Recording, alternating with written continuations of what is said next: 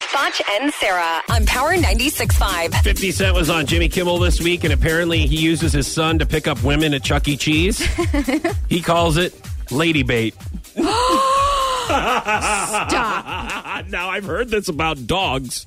If you have a puppy or a dog in the park, Oh you my try god. to use that dog to kind of break the ice with a girl, right? I'm so like this when it comes to kids. I will like stop where I'm going or So you who would- I'm talking to and go up to uh, yes, so absolutely. you would talk to 50 Cent. This would work. yes. His lady bait. yes. I do. Like I take them places. You know, I, I, I got this little system I be working. To. What You is guys the see this? system? I'm curious. I go like this. Look, I tell them I say, "Yo, go over there and be cute, okay?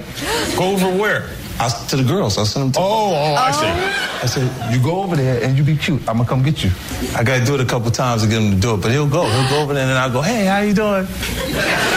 Oh, really? You're using your daycare, son as like, lady I'm bait? taking care. of him." lady bait. Uh, okay, I need to use teeny as dude bait. No, wha- no, oh, hang on, hang on, hang on. I think it works a little differently with guys. you think so? Yep. Okay, maybe that's not the best Yeah, idea. I mean, I'm just saying, like, I don't have kids, and I had some kid coming up. Not to say I'm not going to be friendly, but I'm like, hey, You'd be like, how are "Get you?" outta here, you No, little no, punk. No, I wouldn't. I'm not saying that. Oh, okay. I'm just saying I don't think it works the same way. Yeah, you're probably right.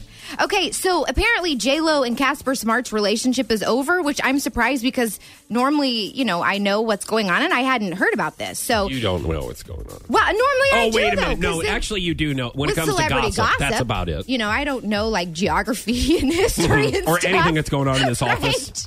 Or- Or, north, south, east, and west, but I Right. Mm-hmm. do know who has broken up. Okay, Good for you. So it says they'll fight over the most ridiculous things, like where to eat or their weekend plans. But recently, it's, it has become more serious, and the fights are about the lack of effort J Lo has been putting into the relationship. What's the problem here? It sounds like a normal relationship, you know. What's the big deal? I don't see anything major. All right. Uh, let's see. Kendall Jenner was also on Jimmy Kimmel, and apparently Kendall moved in right across the street from Jimmy Kimmel.